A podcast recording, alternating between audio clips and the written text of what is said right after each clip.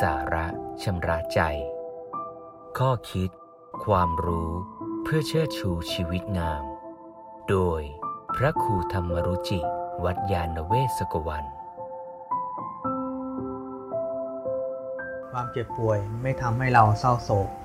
ถ้าเราไม่คิดเศร้าโศก ยิ่งป่วยไข้ยิ่งต้องรักษาใจให้เป็นปกติ ให้ใจช่วยรักษากายให้ดียิ่งขึ้น ครั้งหนึ่งมีคุณครูสอนนักเรียนประถมคนหนึ่ง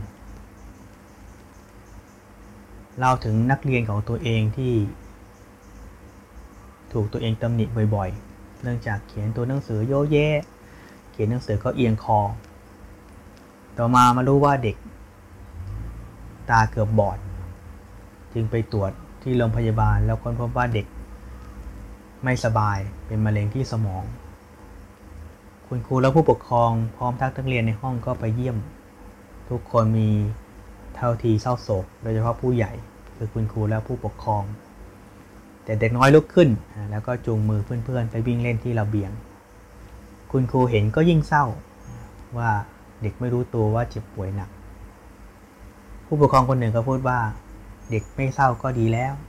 ถ้าเป็นผู้ใหญ่ที่รู้เรื่อง แล้วมานั่งร้องไห้อยู่บนเตียง ยังยิ่งมองหน้าเศร้า น่าเสียใจยิ่งกว่า การที่เขาไม่ซ้ำเติมทุกข์ให้ตัวเองนั่นแหละเป็นการดี ดังนั้นความเจ็บป่วยเป็นเรื่องที่ไม่จำเป็นต้องเศร้าที่นำซ้ำเราจะต้องมีสติ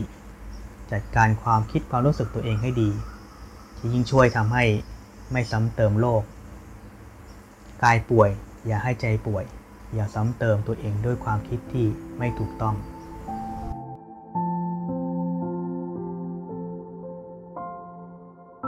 ติดตาม ข้อคิด ความรู้เพื่อเชิดชูชีวิตงาม กับรายการ สาระชำระใจ โดยพระครูธรรมรุจิ วัดยาณเวศกวัน